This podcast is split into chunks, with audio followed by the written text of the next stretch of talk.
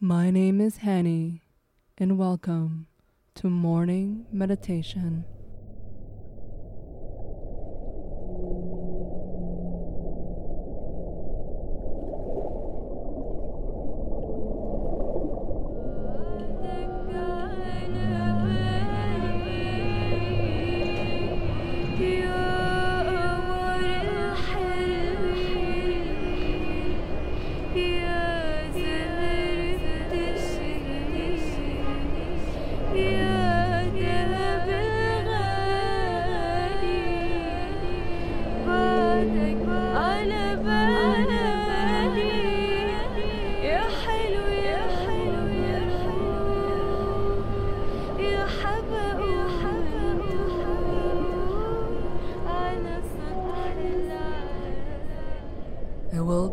This episode and season with a guided meditation. The meditation will last roughly 30 seconds. Let's begin in five, four, three, two, one. Relax your breathing. Inhale and exhale. Inhale and exhale. Inhale and exhale. Now, as you're exhaling, I want you to gently relax your shoulders. So take an inhale, exhale, relax your shoulders, gently lower your shoulders. Inhale, exhale, relax your shoulders. Take your mind's focus on your shoulders, gently lowering as you exhale. Try to avoid raising your shoulders while you inhale. Just pay attention to lowering your shoulders while you're exhaling. Repeat this simply five times. Inhale, exhale. Inhale,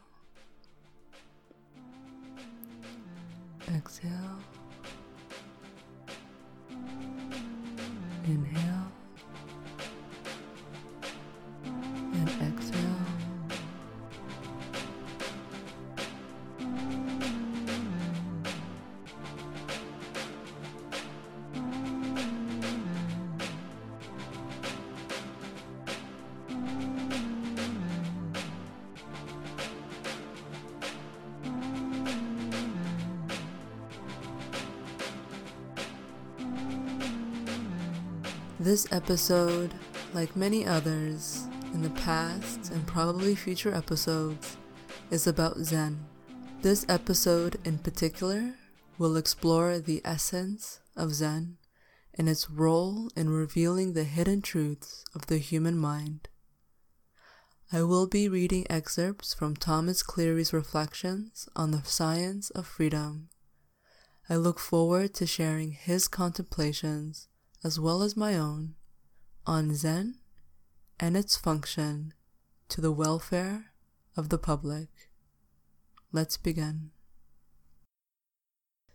Someone asked one of the early Zen masters to teach him a way to liberation. The Zen master said, Who binds you? The seeker of liberty said, No one binds me. The Zen master said, Then why seek liberation? Liberation of the human mind from the inhibiting effects of mesmerism by its own creation is the essence of Zen.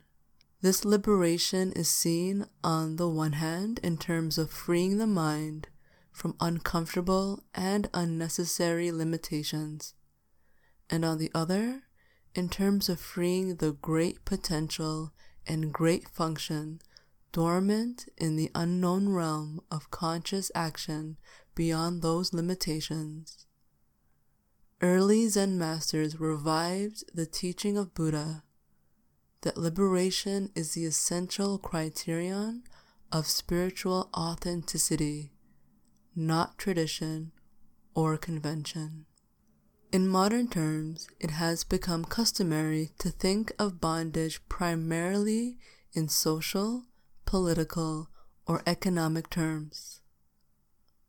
Emotional, intellectual, and more subtle forms of bondage are commonly associated with side effects or secondary developments of more obvious forms of oppression such as those visible in material or institutional terms.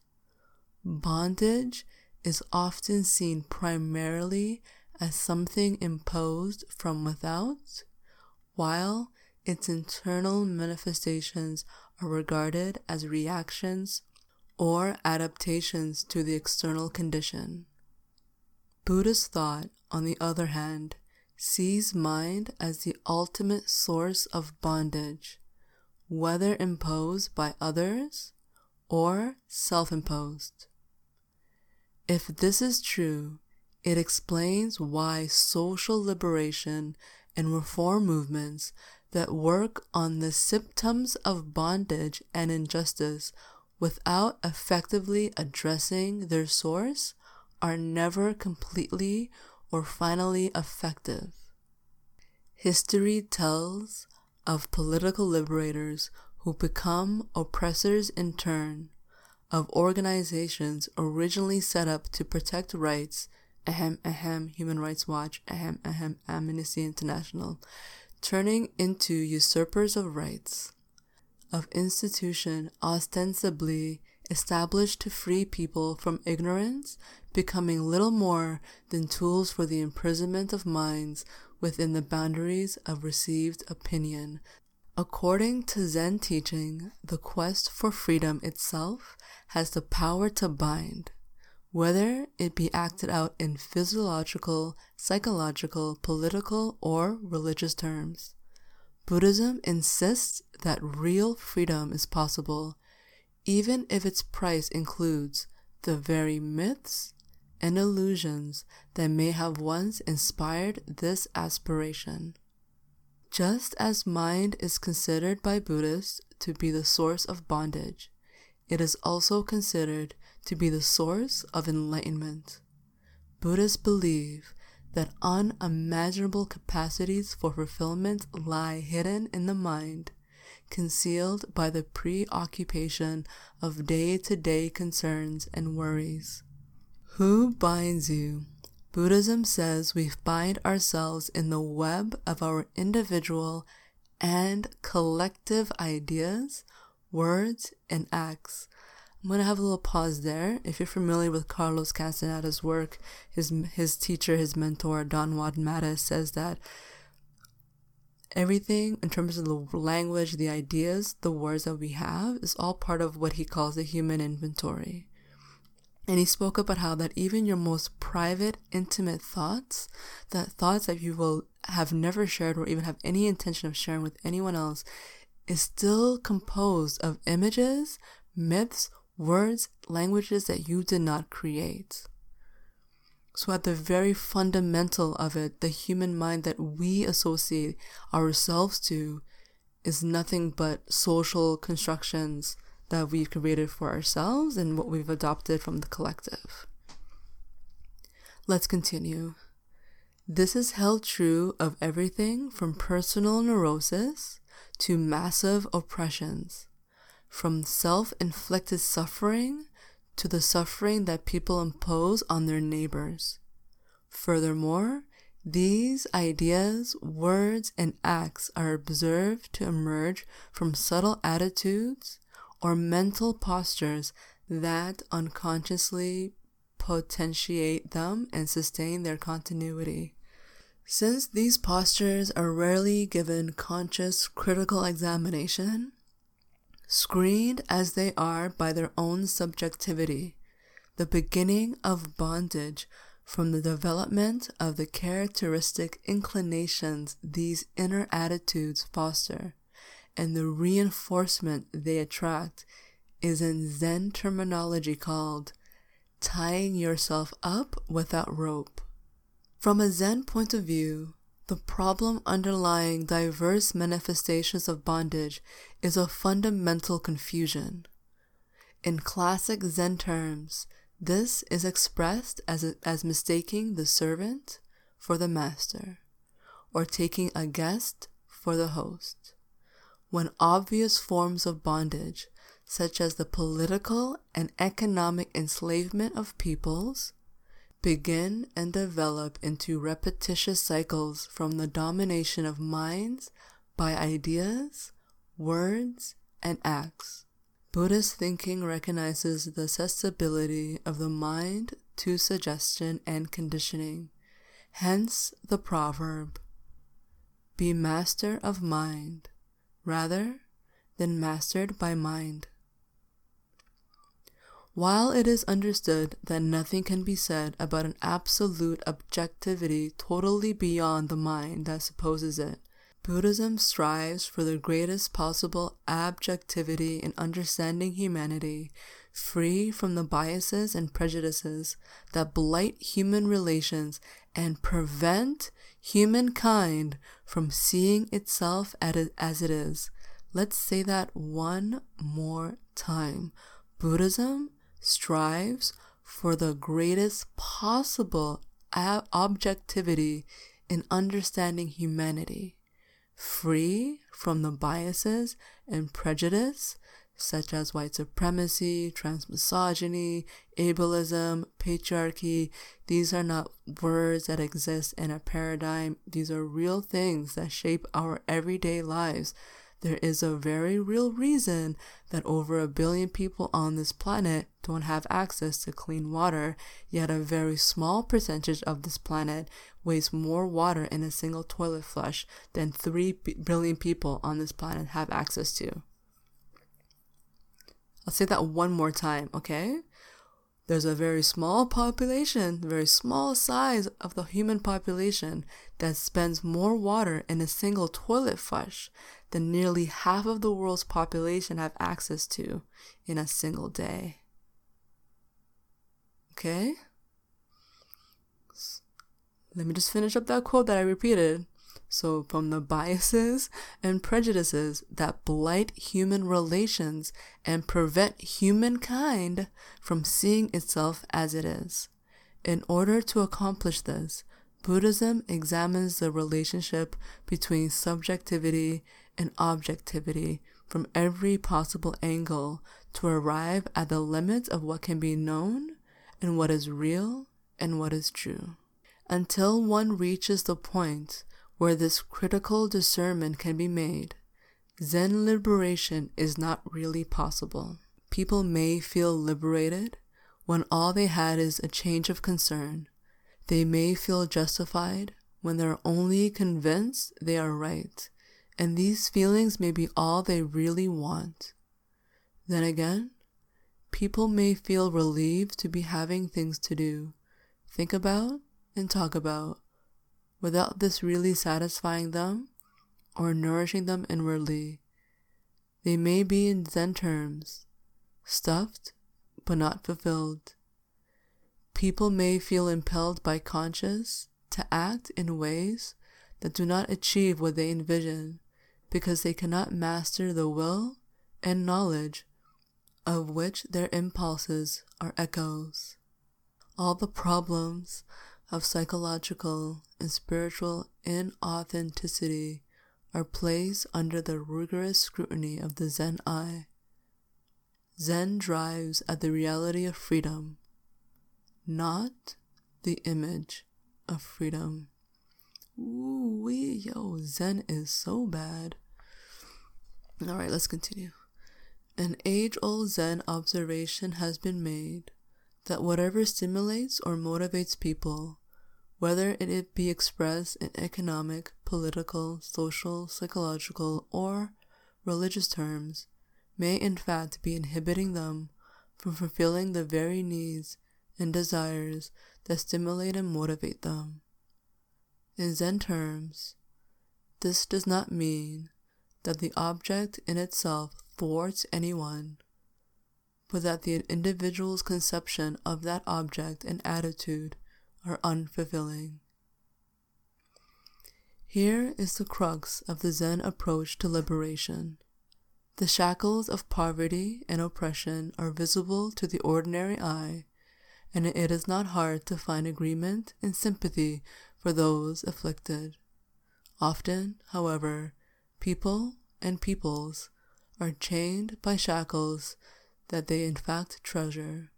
As one Zen master said, it is hard for people to see anything wrong with what they like, or to see anything good in what they do not like. Another Zen master noted that familiarity itself is a quality that people are generally inclined to like. This means that predilections and habits with which people feel comfortable at a given time may serve them for comfort, but may in fact be holding them back from greater capacity for progress and fulfillment. Like Taoism, its ancient predecessor, Zen has long observed that one of the predilections contrary to real progress in social and individual development is the desire for rapid and visible results. Countless studies have shown that the results of haste in social and political affairs are similar to the results of haste in psychological studies. Depression, resentment, regret, and longing, which eventually consume any temporary gains that might have been made. What is finally left of this process after emotions are exhausted is a collection of rationalization in terms as ineffective as emotions alone. It is sometimes asked, for example, why massive hunger and oppression continue to exist in spite of large quantities of surplus wealth and elaborate systems of law and government. Searching for an answer to this conundrum, a political thinker might focus mainly on the interplay of conflicting material interests involved in the influence of interlopers. A social scientist might advance theories resorting to peculiarities of culture and history to explain the persistence of involuntary social patterns. A Zen observer would, however, have to consider the entire nexus of conditions impartially without isolating any one element because of emotional associations. In order to understand truthfully what is really possible in a given situation, the would be illuminate may have to stand aside from inculcated ideas and sacrifice sentimental compassion. This is part of the great death Zen practitioners seek in order to clarify their minds and see what is before them impersonally and impartially, so that they may start life fresh without the burden of past illusions. Emphasis in Buddhism on individual liberation even in schools whose express aim is collective liberation, has given rise to the misconception that it is socially passive, even escapist religion. While passivism and escapism are well documented corruptions of certain practices, these attitudes are far from the spirit of Buddhism. Importance is placed on the common weal even in the schools that focus primarily on individual liberation. The liberation of individuals is seen as an integral part of the welfare of society, reducing resources of conflict and enabling people to work for the benefit of others unhindered by personal ambition. I'm to read this paragraph one last time. I'm to read it nice and slow.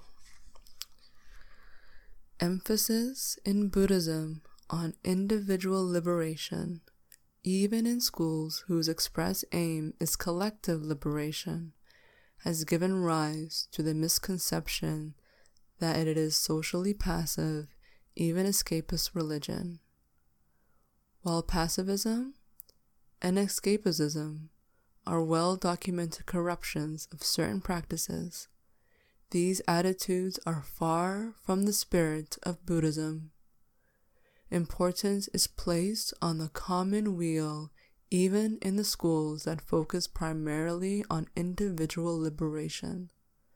The liberation of individuals is seen as an integral part of the welfare of society, reducing sources of conflict and enabling people to work for the benefit of others unhindered by personal ambition.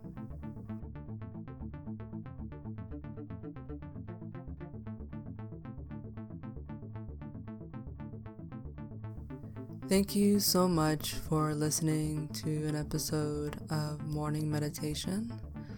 I'm your host, Hani. If you'd like to learn more about Zen, meditation, liberation theology, you can find me at my blog, modernshaman.ca, and shaman spelled S H X instead of A, M X instead of A, N so modernshaman.ca, and I hope to speak with you guys soon.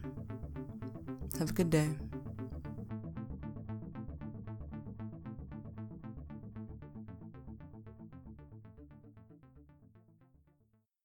I was reminded earlier, Dean, when you were talking about the white liberal, of uh, Dick Gregory's comment. Uh, one time I, he said, a, a, a, liberal is a cat who will lynch you from a low branch.